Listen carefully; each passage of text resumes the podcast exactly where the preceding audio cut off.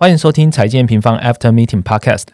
现在录制时间为台湾时间一月八号中午十二点。本次的主题是二零二零投资市场大盘点，你看对了哪些趋势呢？按下订阅后，我们就开始吧。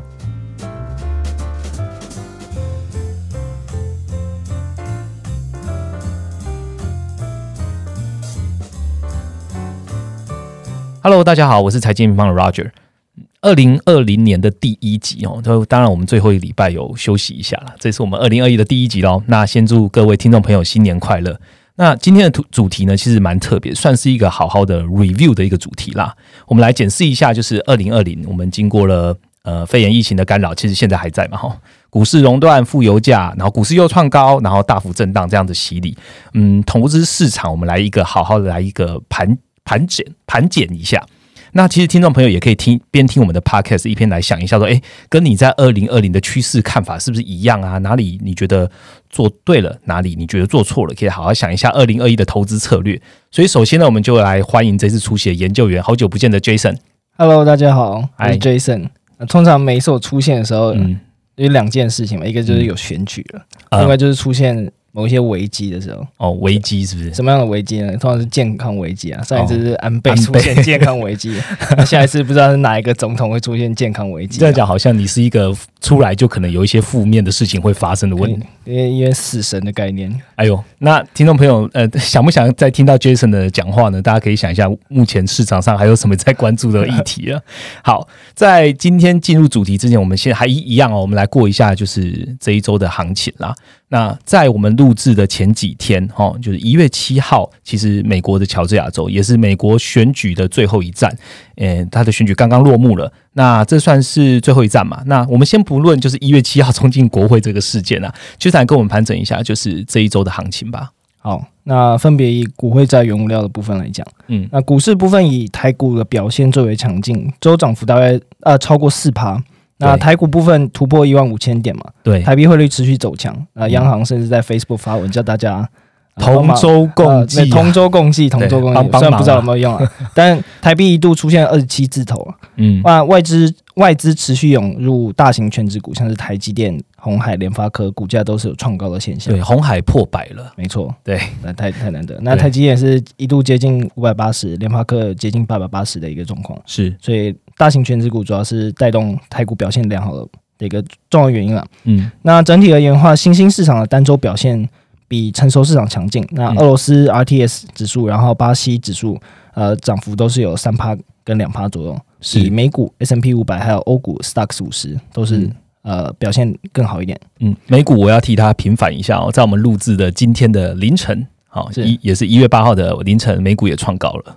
哦，对对对，好，那再来呢？OK，那汇市部分主要关注美元，美元指数持续偏弱震荡，一度跌破九十关卡。那一月六号的时候，最低有触及到八十九点二的点位。嗯啊，不过在我们录音的当下，现在美元指数算是有短线反弹，大概介于八十九点七到九十之间震荡的情况。嗯，那欧元对美元是从趋势高点在一点二三五零，呃，有小幅拉回的状况。那周涨幅虽然现在是呃。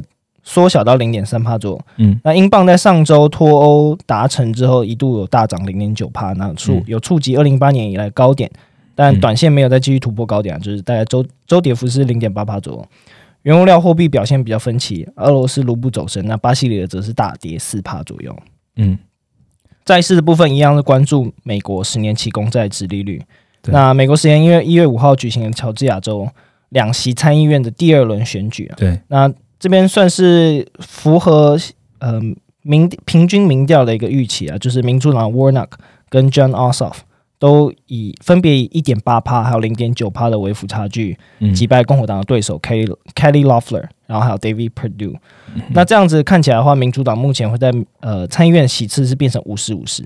那五十五十的情况下，就是副总统可以加入投票，嗯，所以变成是民主党在二零一四年之后首度夺回参议院的多数党控制权，嗯。所以市场预期民主党全面执政或所谓的蓝色浪潮之下，可能会有呃更大规模的财政刺激。那所以美债这殖利率当天是直接突破一趴，嗯，然后录音的当下目前大概是一点零趴左右，嗯，所以短期美债殖利率算是回升到疫情以来的最高点了。呃，投资股市的机会成本是有拉升，不过整体来看的话，就是公债殖利率现在重点是来看。股优于债还是债优于股嘛？嗯，目前股债值利率的差距啊，只要在反转之前都还是股优于债，所以行情还是可以呃保持审慎乐观的部分。嗯，原物料的部分，呃，原物料市场行情热热络，CME 的铁矿砂期货延续去年的强劲涨幅，周涨幅大概接近有七帕左右，是最呃最强劲的大宗商品之一。嗯。LME 铜价也是创二零一三年以来新高。那么录音的当下，目前大概接近每吨八千两百美元的水位，周涨幅大概两五趴。我这涨幅很高诶，很强很强，最近都很强了。那主要是反映美元弱势，那基本金属在经济复苏段本来就容易出现的反弹行情，然后还有目前短线上秘鲁供给出现紧缩啊缺口的一个消息。嗯，啊，再来是能源类部分，主要关注油价。那 WTI 原油期货价格迈向五十一。美元每桶，那布兰特原油期货价格一样是迈向五十五美元每桶的状况，那周涨幅也是超过五趴。那基本面的话，可以关注就是 EIA 原油库存连续四周下，连续四周下降。那另外利多消息主要来自于 OPEC 会议，OPEC Plus 会议之后，沙特算是有意外宣布额外减产一百万桶每日的一个产量，所以一样是激励油市的行情持续利多向上。OK，好，那谢谢 Jason 跟我们回顾一下上一周的一个行情，那我们就直接进入主题吧。好，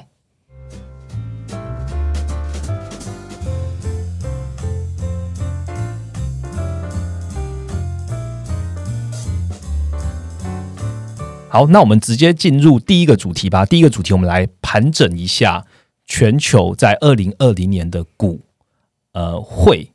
原物料的一个行情哦，到底哪一些是你看对呢？哪一些是你看错？其实二零二零大家知道疫情嘛，是最大的影响的变数。那股市在年初的时候，大家也知道了，就是熔断，然后所以股市经过很大幅的这样子修正。但疫情在慢慢可以控制的情况下呢，这种恐慌就消退啦，所以股市就慢慢的有点好转，然后甚至到现在有创高的局面。但是不同的区域的股市呢，它的表现也不一样。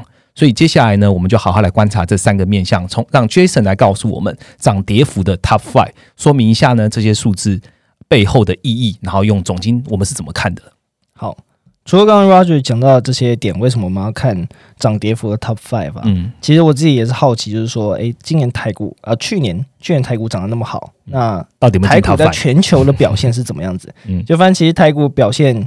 呃，比某些股市其实还还差一点，还有些差，其实还差蛮多的。嗯，那直接来盘点一下股市各国股市 Top Five 的部分。嗯，第一名是中国科创板或者创业板，嗯，年涨幅六十五趴，哇，超惊人的，年涨幅六十五趴，跟台积电年涨幅的呃一样啊，差不多，台积电是年涨六十趴。对对对，OK。那第二名是费半五十一趴，那第三名纳斯达克四十三趴，那第四名呢是中国深圳成指三十九趴，第五名。是南韩，我们今天又输了三十点七趴，好想赢南韩，差一点。台股其实就在第六名左右，二十三趴，然后 A 五十大概是二十三趴左右。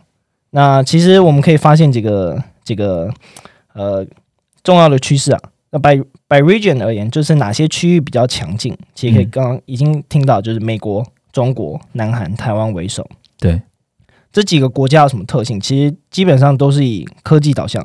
呃，我刚刚讲科创板跟费半、纳斯达克、呃，南韩台股这些其实都是以电子业或科技业为经济命脉嘛。嗯，啊，像 MSCI 指数里面，科技就占台湾的七十八，美国的三十八，占占中国的比例比较低了。但是如果就跟跟我刚刚讲一样，科创板的话，科创板就高了，科技当然还是最高的。那最后面。以经济动能来讲的话，除了美国本身体质就比较好嘛，它是消费大国，啊，全世界最大，觉得 GDP 占比最大的国家。嗯，二零二零年又有联总会救市、财政刺激这些这些益助之外，那台湾、中国、南韩这三个经济体其实都是疫情比较早控制住。那二零二零年，少数 GDP 有机会翻呃呈现正成长或者衰退幅度比较小的经济体。以中国为例的话，中国 Q two Q 三的 GDP 年增率就已经有三点二帕跟四点九帕。对，台湾一样，Q two 是守住零帕的关卡。对，那 Q 三有三点九帕，一样也是非常强劲。嗯，那整体而言的话，所以较强势的经济体还是以美国、新兴亚洲为首，所以这也是我们。呃，去年以来就相对来说比较看好了一个的部分。嗯，其实我这样听完 Top Five 之后，我觉得比较蛮蛮符合我们在二零二零从年中就开始，中间中啊年中开开始的一些看法。市场呢会往比较高生产力的一些产业方向走，那同步就溢注到科技业的这些经济体了。那尤其是就是刚刚讲的科技业为首的这些经济体。是那听众朋友可以点击下方看我们二零二零八月就推出的文章哦。这文章就是后疫情时代下十张图看懂科技产业的经济趋势，那你就可以知道说，诶，我们对本波行情的看法到现在为止，基本上还是没有太大的变化的。那好，Jason 讲完最前面的五名之后，我们来讲一下后面股市比较弱的是是哪五名呢？好，那跌幅 Top Five 的话，第一名最烂的国家是哪一个？呢？最烂的国家指数是英国的 FTSE 一百指数负十负十四趴，嗯，再是哥伦比亚的 CoCap 指数 COLCAP 指数负十三点五趴，是。再是新加坡海峡时报指数负十一点七六趴，嗯。再是智利的 IPSA 呃负十点五趴，嗯，俄罗斯 RTS 指数则则是第五名。那差点上榜的其他国家，大概呃包括菲律宾、泰国、法国、意大利。嗯，其实我们可以发现一样，较弱势的区域集中在欧洲、拉丁美洲还有东南亚区域为主。嗯，像英国、意大利、法国啊，疫情就是始终到现在都还没有控制好嘛。英国甚至出现变种病种的，病毒。然后伦敦也锁了嘛，对啊，那 Q two 英国 GDP 就是跌最深的啊，这这三个国家其实 Q two GDP 都跌很深嗯，负二十一点五帕、负十负十八帕跟负十九帕，都是一个很呃以历史来说很惊人的数字啊。嗯那东南亚等国，因为他们很多国家是以观光经济或是原物料产业为主，同样去年受到重创。嗯，那根据 IMF 十月的预估啊，其实拉美啊、拉丁美洲也是各个区域横跨美洲、欧洲、南南美、呃新兴亚太、东南亚各个区域里面衰退幅度最深的。拉丁美洲大概去年是预估二零二零年的经济成长是负八趴。嗯，对啊，所以这些国家呃这些区域拉欧洲、拉美，然后东南亚都是股市表现比较不好的的地区。嗯嗯，其实我刚刚看完 Jason 讲的，就是这几个经济体的 Top Five，不管是好或坏，我可以发现就是说，政府各国政府确实在这一波疫情确实挹注了蛮多的资源，包含了就是。呃，财政包含的货币，所以其实，在疫情在出现六月，就是呃三三四月开始最早的情况下，我们其实可以看慢慢的看到，就是五六月到现在，他们的反转都还是有蛮强劲的复苏力道，所以你可以发现，涨幅通常动辄就是三十 percent 的涨幅，但是如果是比较差的 top five，顶多就是十五 percent 左右，所以各国应该都有复苏，但是还是有可以分出优跟劣这样。听中间听到了一个蛮蛮重要，就是新加坡啦，我自己是比较有兴趣，哦。因为新加坡原本在东南亚就是也算是名列前茅。那但是从有在观察我们 M N 的就是图表的，会发现说，哎、新加坡的 G D P 有七成是属于服务业嘛，所以当时四月的时候，其实新加坡的确诊人数也相当高哦，所以新加坡也做了一些封城的一些措施，所以它的 G D P 年增在二零二零的 Q 四也都还是负三点五 percent 的这样一个状况，看来就是不好啦。二零二零它就是过不好，所以基本面不佳嘛，所以一定会弱化股市的表现。好，那股市的部分到这边，那我们来看看汇市吧。好，那其实汇市主要反映两个部分，一个是经济差，另外一个是利差，还有货呃，其实还有第三个，当然就是货币政策的影响了。嗯，那汇市的 Top Five 一样，我们都以为今年台币涨那么多嘛，，对，今年是不是第一？是不是第一？对又不是第一了，啊，啊，差不多又是第，差不多又是第六、第七、第八名左右的一个。又是遗珠就对那、了。第一名你知道是什么吗？嗯、人民币不是，第一名其实是比特币。啊 啊，对，如果如果比特币上货会会呃货币算是一个货币的话，算了，那嗯加密货币嘛。对那二零二二年其实比特币呃涨了三百趴，从年初八千多美金涨到接近三万美。那最近还是继续最近突破新不止哦高。最近、嗯呃昨天好像呃我们录音的昨天好像达到四万美，有四万美嘛好好像有，因为 OK，我我只是看那个。呃，那个手机跳出来的讯息，嗯所以我嗯我我我没有再继续追踪啊、太早下车了。不错，你有上车就不错了。对对啊，就那个有点像是那个，因为有一天创高，就突破三万美的时候，然后我就在我就发现，诶，我现在有个钱包，里面有个比，好像有一点点比特币，嗯，好几 cent 是不是？没有没有没有，就一一 没有很多，真的钱很少，但就有点像那个欧阳妮妮在口袋里面突然找出两百块的感觉，就是很开心啊，意外之财，意外之财，意外之财对，但后来就把它卖掉了，哎，太早下车。那除了比特币呢？好，如果比特币不算货币对的话，第一名其实是瑞典克朗，将近、呃年涨幅有将近十四趴。嗯。那第二名再来是澳币九点六七八，第三名是瑞士法郎九点三八，欧元八点九七八，在第五名是人民币啊，这边是取离岸离岸人民币大概七点一三八，那台币大概是呃第七、第八名左右。嗯，呃，第六年年涨幅在六六点五趴，嗯，那所以其实台币也不是也不差啊，对啊，那那我们现在讲一下刚刚一些比较特别的，好的，瑞典克朗怎么会是怎么会是第一名呢？啊，不过在讲这几个货币对阵，其实大趋势要先讲美元了，因为其实这些都是以美元美元货币对是。来来做计算计算。基础，对，所以那大趋势而言呢，去年三月流动性。危机以来，美元一直都是全球资金最重要的观察指标嘛。是，但其实联总会在呃很快速的救市，那持续释放宽松的讯讯息，像是十二月 FOMC 会议一样，也是维持购债规模，那一样也是延长了一些美元流动性的措施。所以目前来看的话，美元还是一样维持呃弱势低档啊，资金流出呃美美国，然后去寻找更高。报酬的股市，或者是更高利息的货币对或固定资产，甚至新兴市场的公债，所以美元指数呃下跌，那最大成分的欧元自然还有欧欧元相关的货币对自然就是会受惠。嗯嗯，那为什么瑞典克朗会是第一名呢？其实我们去研究了一下，发现呢，呃，瑞典没有采取太过度紧缩的防疫措施。然后再来第二个重点是，瑞典其实它拥有自己的央行，它不是在 ECB 底下，虽然两者之间会互相。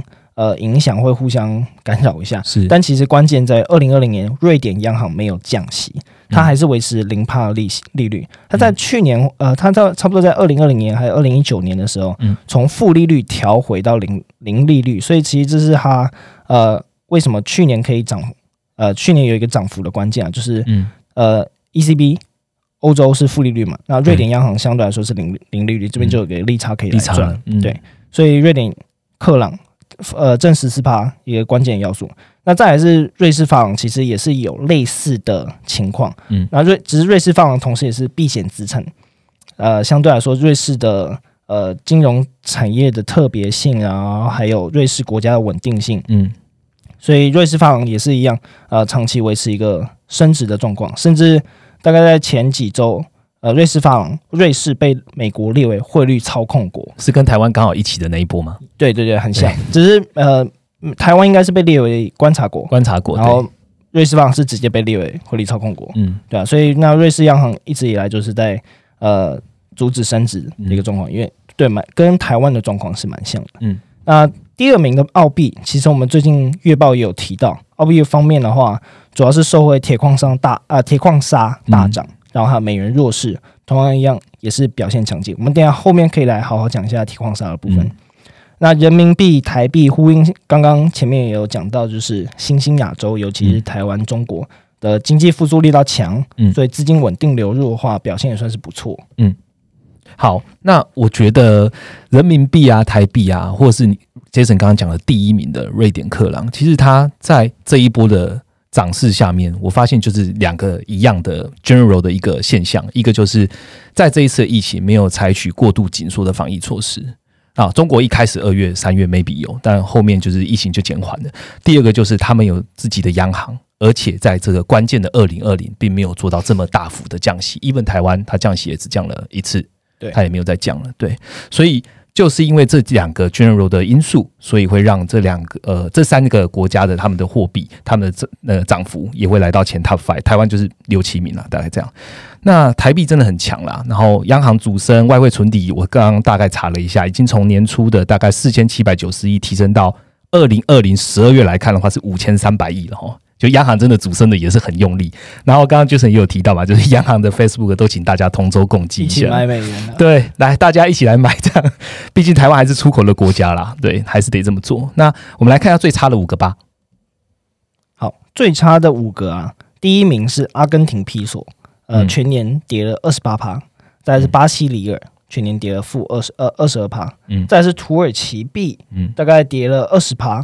再是俄罗斯卢布负十六帕，第五名是美元指数，哦，指数负负六点七八，所以是呼应我们刚刚讲的，美元基本上是呈现弱势震荡嘛，然后也是因为联总会保持宽松的一个主要原因嘛。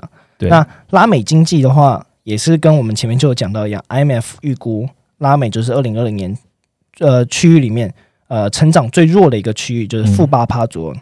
那阿根廷披索其实如果去看它的那个线图啊，就是一个稳定在垂直降落的一个状况。对。对，它这呃，阿根廷状况比较特别了，它在二零一八年开始的时候就出现呃政治经济比较动动动荡嗯的一个部分，就是政局不稳，然后再加上它已经算是呃常年有处于经济衰退，嗯。然后高通膨的一个现象，所以阿根廷比索成为最弱势的货币，其实也不是太意外。嗯嗯，刚刚 Jason 讲最重要的就是美元，它竟然也在 Top Five 里面。其实你有在关注 M 平方的文章，你也会知道，呃，M 平方也相当关注美元。那为什么呢？其实联准会在三月开始就是无限量 QE 很多的融融措施，刚刚 Jason 提到的这些目的也是在压低美元。美元的弱势就是可以创造更多的流动性，其实也有帮助资金就是往新兴市场或者原物料的商品移动。那我们现在就来看一下原物料的 Top Five。好，原物料的部分 Top Five 涨幅分别是铁矿砂七十点呃七十点二趴左右，嗯。第二名是白银大概四十七趴，嗯。第三名黄豆大概三十五趴，第四名是钯金大概二十八趴，第五名是铜大概二十五趴。嗯，那我们分别来讲三个部分，一个是铁矿砂，嗯再一个讲金属，第三个讲黄豆。嗯，那最常见的铁矿砂正七十趴，就一年一年涨七十趴，有什么原因呢？其实我们在最新的月报一月月报里面有详细分析到。呃，铁矿砂的前两大出口国分别是澳洲跟巴西，那近期都因为台风跟土石流有供给比较吃紧的状况。嗯，那同时需求面的话，中国呃最大的铁矿砂需求国就是中国嘛，那嗯。中国的那个港口铁矿砂输港量嗯。也是上升到历年的平均、历年均值的上缘啊，所以嗯。也是在显示目前最近经济复苏段，那实体工业需求很热络的一个一个现象。是。那第二名跟第五名的白银跟铜啊，嗯。其实银跟铜同样都会受惠于景气复苏段，制造业工业循环从衰退返回扩张的一个区间，反映的就是制造业回温了、嗯。那相对于白黄金啊、呃其实工呃白银的工业需求有五十帕，所以它同时兼具货币跟工业属性的部分，嗯。它可以同时收回黄金跟铜的一些利多的因素。是，呃，第三名的黄豆啊，我们可以来来谈一下。其实，其实我们去年九月的时候就出过一些报告，嗯在分析黄豆的供需基本面为什么这么强劲。嗯那需需求面的话，一样是来自于最大的进口国中国。中国经济从去年 Q two Q 三就持续在好转嘛，嗯所以他们的猪只、畜牧还有养殖业对于黄豆、玉米的需进口需求都是不断在上升。嗯，再加上是中美贸易战，呃，第一阶段的协议已经生效了，呃，在去年就已经就已经生效了，对，所以中国也是大量进口美国的农产品，主要是以玉米、黄豆呃、嗯。作为主要的进口进口产品。是，供给面的话，则是受到干旱啊，还有反射音现象的影响，都不利美国还有巴西主要生产国的一些黄豆收成，所以这是呃黄豆去年依然是供需动能好转的一个原因。嗯刚刚就是讲的铁矿砂涨了这么多，其实我们就来看两大出口嘛，澳洲跟巴西。那最大的需求中国，所以就看中国的这个铁矿砂的输港量，它是不是持续在保持在高位。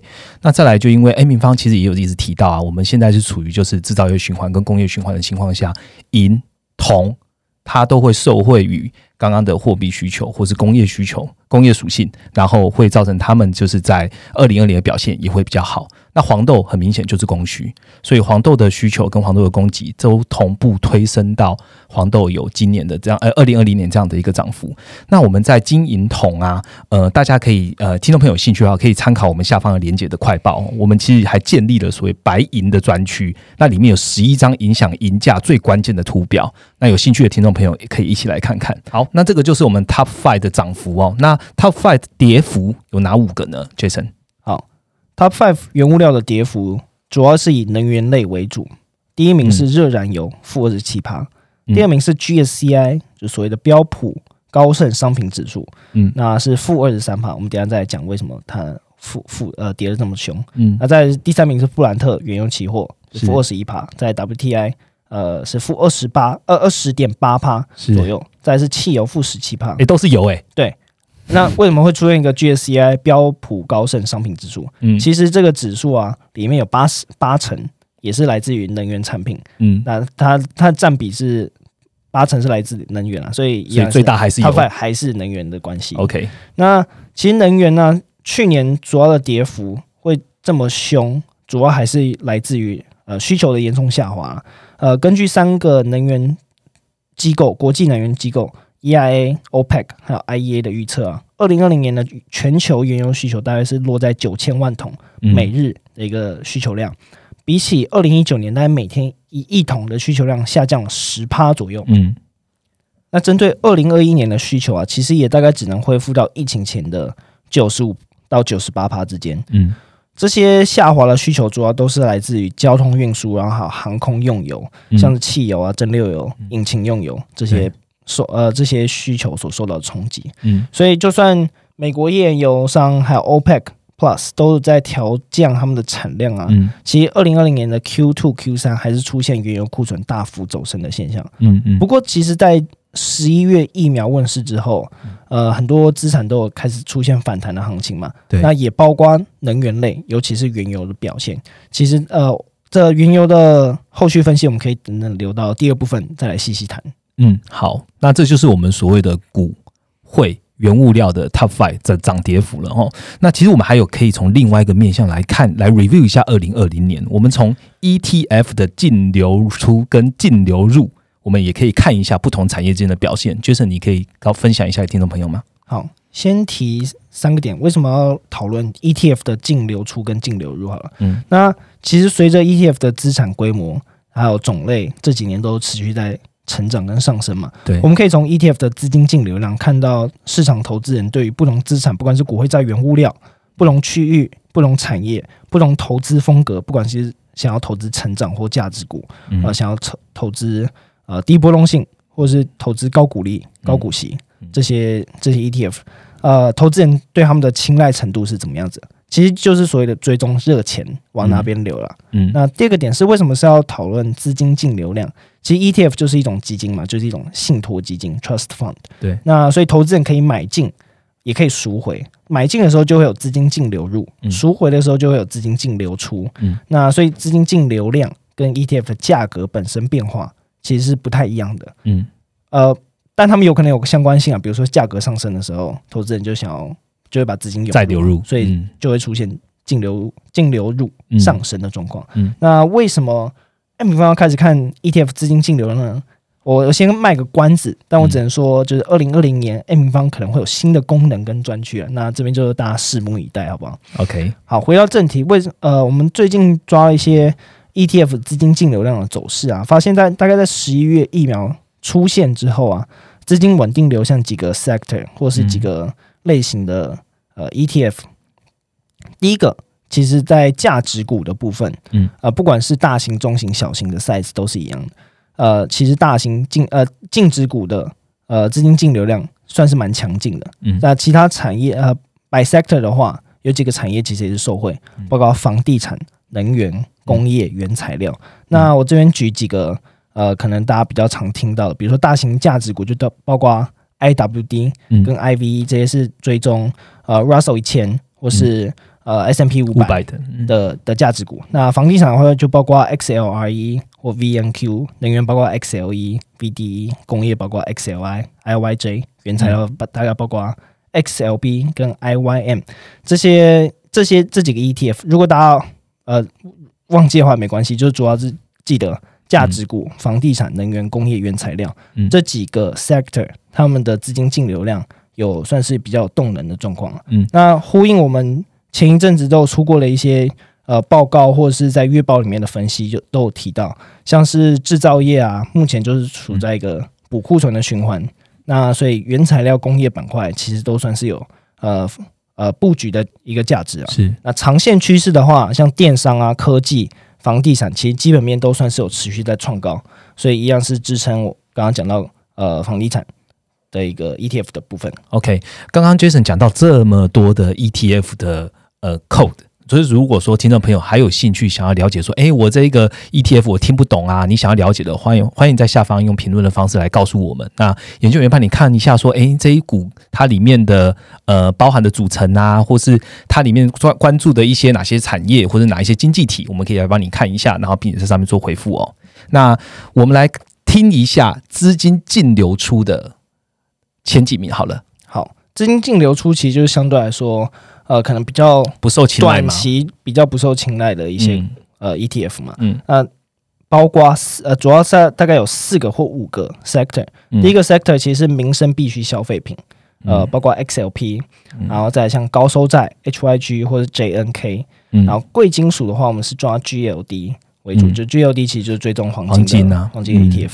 那再是一些低波动性的一些 ETF，像 SPLV 还有 USMV 的部分。那这四个 sector 啊，他们大概在呃 Q 三 Q 四，尤其是十一月以来，都是资金。呈现比较像是净流出的状况，嗯，像贵金属 GOD 就也是因为，呃，可能是因为金价元呃没有办法突破新高，疫苗又问世了，一直在高档震荡的情况，所以 ETF 的资金净流出量比较明显。嗯，第五个其实我想要提一下，呃，比较特别是其实科技类股像 XLK 啊、VGT、FDN 这些他们的。资金动能也算是在它差不多在高档震荡的状况。为什么科技股不是比较好吗？其实有点像是科技股前一阵子涨得太凶，那投资人开始要布局一些前面讲了价值股，嗯，呃，金融股、能源、房地产这些，所以可能高档会会呃资金动能资金的动能没有那么强劲，可是其实他们呃整年的涨幅还是很凶啦，嗯。啊，不过像如果是看 QQQ。他们的资金动能其实还是在稳定向上，所以科技类股的话，可能就会呃不会是整个板块的资金动能都会这么强劲。是。对，嗯，好，谢谢 Jason 哦，帮我们从呃股市，然后呃汇市，然后原物料来讲说二零二零的 Top Five 到底是涨跌幅的比较，然后跟我们的一些看法，然后我们再从 ETF 来观察一下资金所谓的净流入跟净流出来观察资金的动能。那大家可以从这里面去想一下，哎，跟你的想法是不是一样的？那第一个主题就到这边了，我们接下来紧接第二个主题喽。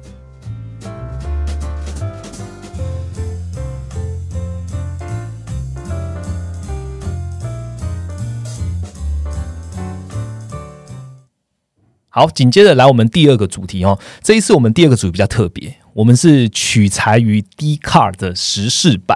哦，那 D Car 是什么呢？就是想要讨论感情生活、职场话题，或者各种兴趣都有相关的内容呢，都可以在 D c a r 上面跟你的所谓的卡友去聊天。那他会说啊，D 卡他可能是大学生而已，其实现在不止大学生哦，就是毕业的，只要你有兴趣的，那你用常用的信箱就可以加入 D 卡了。那这篇文章呢，主要是来问大家什么呢？他问说：“二零二零重大的经济财经新闻分享。”哦，这这这一个朋友呢，他就是去分享他的认为二零最重要的经济事件啦。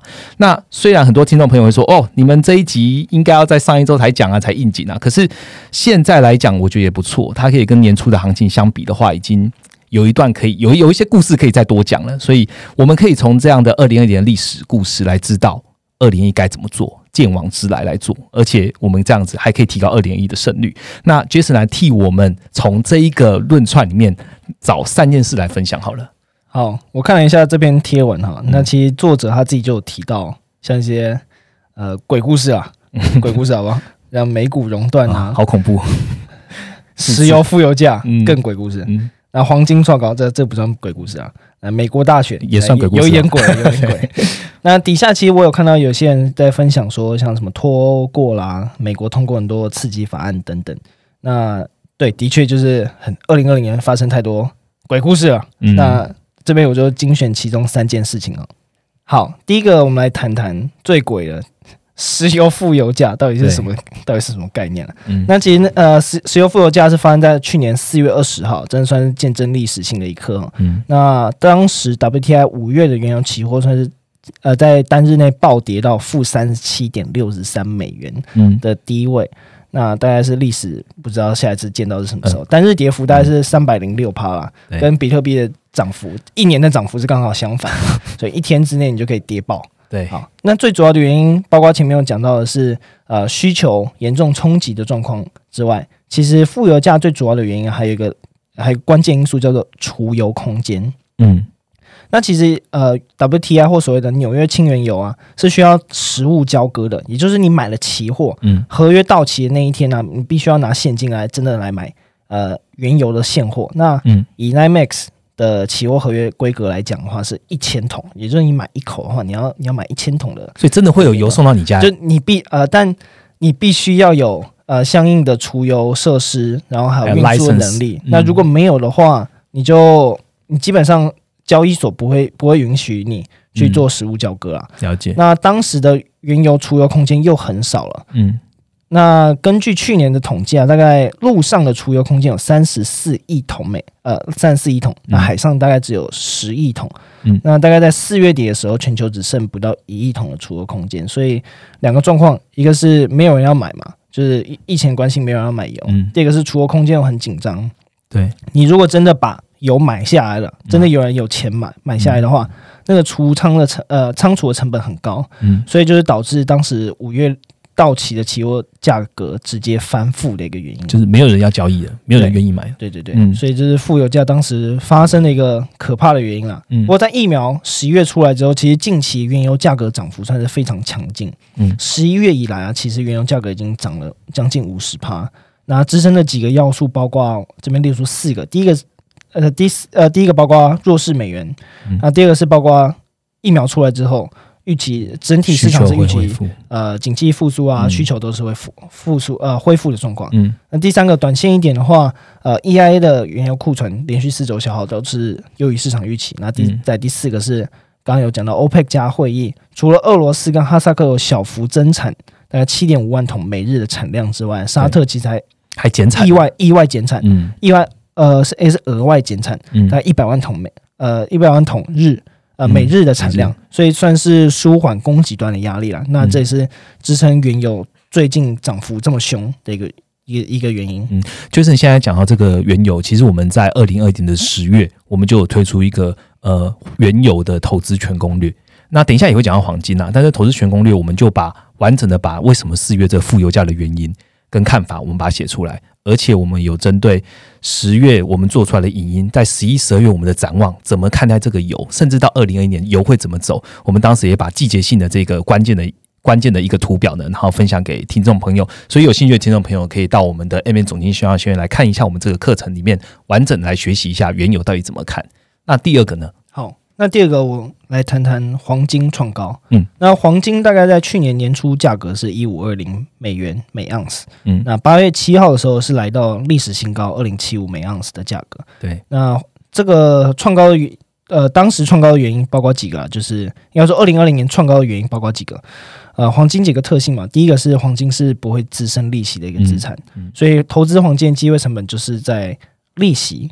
因为你放弃去投资那些固定收益、对。公债或是其他的呃固定收益资产，嗯，那去年因为全球的央行都普遍在降息，啊降到零利率或者负利率，在这种情况下，既然买公债没有办法稳稳的收那个直利率的收益的话，是。投资人就愿意把资金放到股市、黄金甚至房地产这些资产。嗯，这个原因的话是黄金是美元计价嘛，嗯。那去年一样弱势美元也是一样推升黄金的价格。第三个是黄金。主要呃，在传统上都会被视为避险资产。嗯，那虽然去年涨成那样子，不太像风呃，其实有点像风险性资产。到算避险？对啊，但是至少市场预期是在景气衰退的阶段呢，黄金是值得纳入资产配置的一个选项。嗯，这几个原因呃，推升了黄金的价格，在在八月的时候有突破两千。是。两千美的价格，但是在八月到十月啊，跟十月之后，我们对黄金的 view 算是转为高档震荡。嗯，那主要的原因就是在疫苗问世之后，啊其实市场开始预期，就景气也会慢慢复苏，甚至联总会迟早要改变货币政策的方向嘛。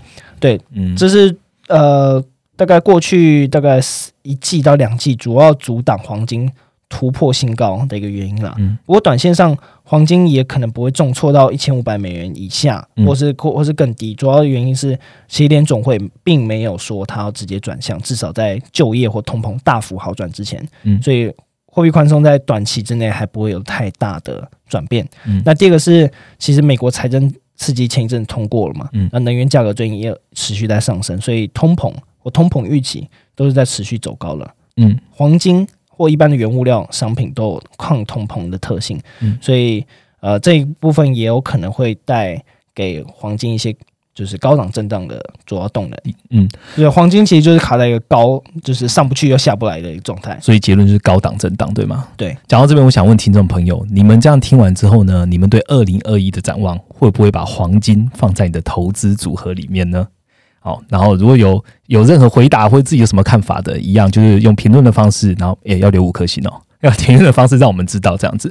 刚刚 Jason 提到的黄金已经讲出三个了嘛？黄金就是跟利息相关，对，跟美元相关，甚至是它是避险资产。好，那在景气在衰退的时候，黄金就有人买。那一样哦，我们其实，在十月推出的黄金全攻略里面，我们推出了八个跟黄金绝对相关的一个时点。那就是你刚刚讲出的三个，还有额外的五个。我建议听众朋友可以来听一下，再决定二零二一你是否把黄金纳入你的投资组合里面。好，我们再来讲一个吧，第三个。好，那第三个其实也是因跟我之前 cover 的有关嘛，美国大选。对，美国大选至少是占据了投资人或是其实全球大概去年 Q Q 四之后。最重要的一个心心头上的噩梦吧，想不到一月还在。对对对，一月竟然竟然还要继续追踪。好，前面有讲到，就是最后一站了，就是美国大选最后一站是在呃参议院乔治亚州两席选举这边结束嘛？那民主党 Warnock 跟 Ossoff 都是以险胜，而且这个险胜的幅度啊，都还是大于验票门槛了，就是零点五帕左右。嗯，所以接下来的话，民主党就是蓝色浪潮了嘛？蓝色蓝色浪潮的意思就是总统拿下来了，嗯，拜登拜登前几天也经过呃选举人的认证，对，然后参议院五十比五十，副总统可以加入，所以可以打破僵局，对，拿回夺回来二零一四二零一四年二零一四年以来第一次，嗯，夺回参议院多数党控制，嗯，众议院是呃大失血。两百二十二，原本大概两百三十多席，现在掉到两百二十二，但还是比还是过多数。对，所以三个呃，就是全面执政的部分。那接下来关注其实可以是关注三个民主党或拜登政权的一个三个政策主轴啦。嗯，第一个是呃，其实其实前一阵子是应该说。选举完的当下，市场有担心了一下，是不是又要开始加税？加税，要开始做一些比较实行调高，对市场经济比较不好的一些政策，比较偏，你可以说比较偏左派一点政策。嗯，但我们觉得第一个呃重点还是在防疫啦，就疫情现在还是很严重嘛，那疫苗施打也还没有完全普及，所以拜登其实他至少前一百天，我觉得他前一百天执政重心不是在加税。还是在防疫措施，然后还有推出更多支持经济复苏的一些呃法案，不管是透过财政、透过调高现金支票，或者是透过基础建设的一些法案。那他现在没有共和党的杯葛之下，嗯，他其实他甚至有可能把财政刺激的规模调高。对，我记得拜登他最近新闻有讲嘛，说川普没给到的那个六百加的两千，那我可以来给那个两千美元。对。他现在可以做，原本是担心说共和党还是在还是在 Mitch McConnell 掌握之下，那现在现其实他现在是大无畏了，前面 前面的道路没有阻碍了，至少在未来两年啊，在未来两年就是其中选举之前，他都没有阻碍了。是，所以十年期美债指率也是突破一趴了嘛，所以已已经升到三月来最高点，就是市场的预期这个部分。嗯，第二个重点呢，才会回到刚刚讲的一些。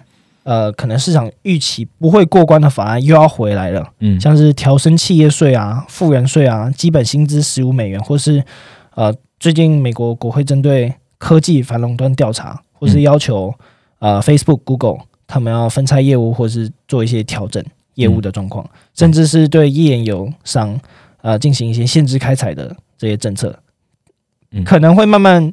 浮上台面，但是时间点可能都会落在比较后面一点，不会是他一上台就必须要做的事。对对对，就是慢慢慢采取的。不过，就算呃这些产业的一些呃这些产业啊，像刚刚提到科技、能源呢、工业原材料，可能会面临短期的政策负面因素冲击。嗯，但长线呢，还是要回归到回归到他们的生产力循环啊、制造业循环啊，或者景气复苏，嗯，这种比较长线一点的趋势来看。第三个政策主轴就是拜登其实一直在强调的，就是呃对抗气候变迁嘛。嗯，那他的做法就是发展干净能源。嗯，他之前提过四年内要投资两兆，然后要盖太阳能板，要做美制的风力涡轮，或者是在全国建制电动车的充电站。嗯，啊，绿能的话，我觉得有可能会是拜登的经济政策主轴之一。所以其实当天呃参议院一拿下来之后。再生能源的 ETF，像是 TAN，然后 ICLN，还有电动车的一些相关的的一些资产，都是都是有出现蛮强健涨幅的状况。所以这些再生能源、绿能、电动车一些产业都是一样，是呃可以享受政策红利。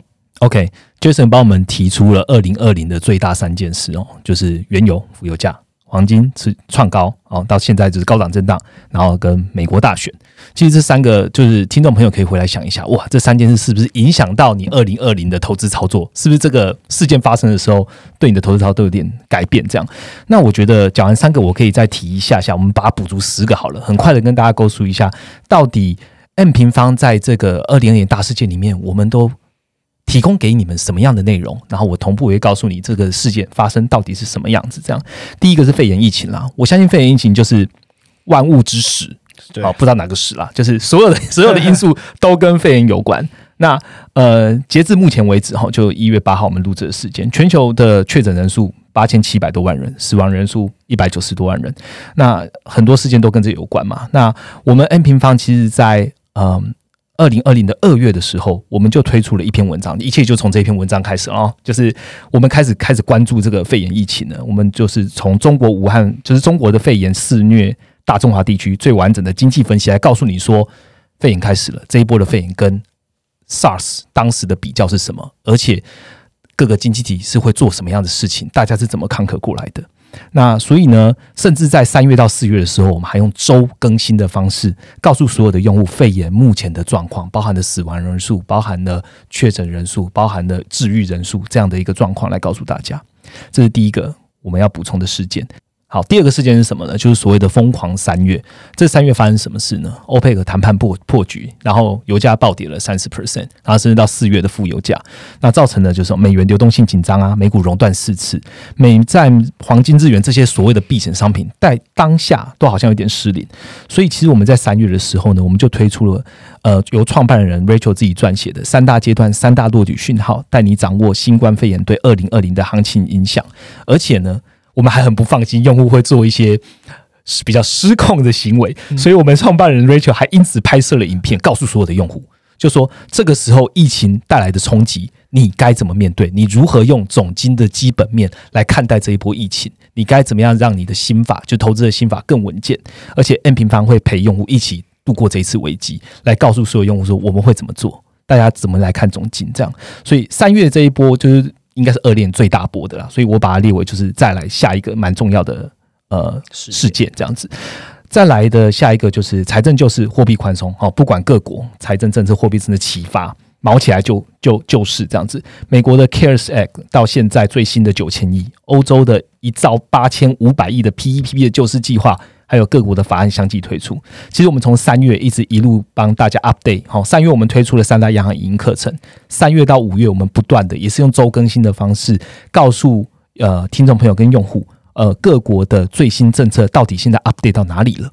那让投资人可以来一起来追踪这样子。所以这也是一个蛮重要的事件。还有一个中美的竞争，其实从中美贸易战啊，到到嗯中国跟美国嘛，因为疫情、华为禁令等等的争端，然后两个你知道。两方就互相的，就是有一些叫骂，对，有一些争议。这样到中国到十一月，二零年十一月的时候推出了“十四五”规划，明确的定出把消费结构优化、新能源车、数字经济未来五年的发展，把它定出来了。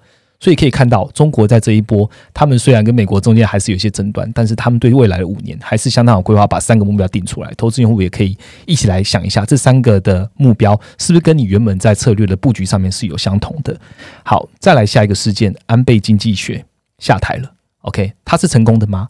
日本的这些央行的政策是不是会因为安倍经济学下来而改变，或是日本的这央行政策是成功的吗？我们一样做出了安倍经济学的三部曲，然后甚至 Jason 在上一次大家有听到他出现的时候，就是有一些 moment 会发生的时候，呃，他也来讲一下安倍经济学他的一些看法，那是不是成功？大家可以回来看一下我们下方的链接来确认一下。再来的一个事件是谈了八年的 ASEP 在没有印度的情况下通过了。那谈了七年的中欧投资协议，在德国的让步下，终于有了共识。这些经济组织经就是这些经济的这些组协议上面，都有一个蛮大的进展，在二零二零。所以接下来在中欧投资协议上面，如果有任何的更新，我们会在二零二一年的时候让听众朋友都知道。最后一个，英国脱欧，终于在平安夜的时候，圣诞节前给下了一个投资贸易协定一个比较具体的结果。那其实它不但救了英镑，把英镑撑上，其实也救了我们现在一直想要压低的美元这样子。其实我们刚刚讲的这几个，包含了之前讲的这总共十大事件呢，都有呈现在下方。那如果听众朋友有兴趣的话呢，可以一起来回顾一下。OK。好，那今天的 podcast 内容大概讲到这边哦。那如果你们觉得我们讲的不错，麻烦在下方给我们五颗星，甚至留任何的评论，让我们知道你们还想要多知道什么样子的内容。好，最后呢，在 podcast 最后，我想要跟大家分享一件呃，我们工商服务一下了哈，就是我们在二零二零十二月的分享会。那现在呢，如果你没有参加到实体的分享会，你也可以在我们的总经线上学院可以看到喽。我们。找了专业的录影团队，然后把它录制成线上版。那如果有兴趣的听众朋友，想要好好来了解后疫情时代下二零二一你到底要怎么投资的，欢迎在一月三十一号以前，你可以到我们的总经线上学院来呃购买，并且观赏 Rachel 到底怎么看待二零二一年，并且给予十大图表，让你完整了解二零一该怎么投资。而且我们会提供什么呢？我们会提供长达八十页的投资展望的一个简报。所以有兴趣的听众朋友呢，点击最后一个连接，直接来看一下我们二零一会带给你什么样的投资机遇跟我们的一些展望喽。好，今天就到这边喽，那我们下周见喽，拜拜，拜拜。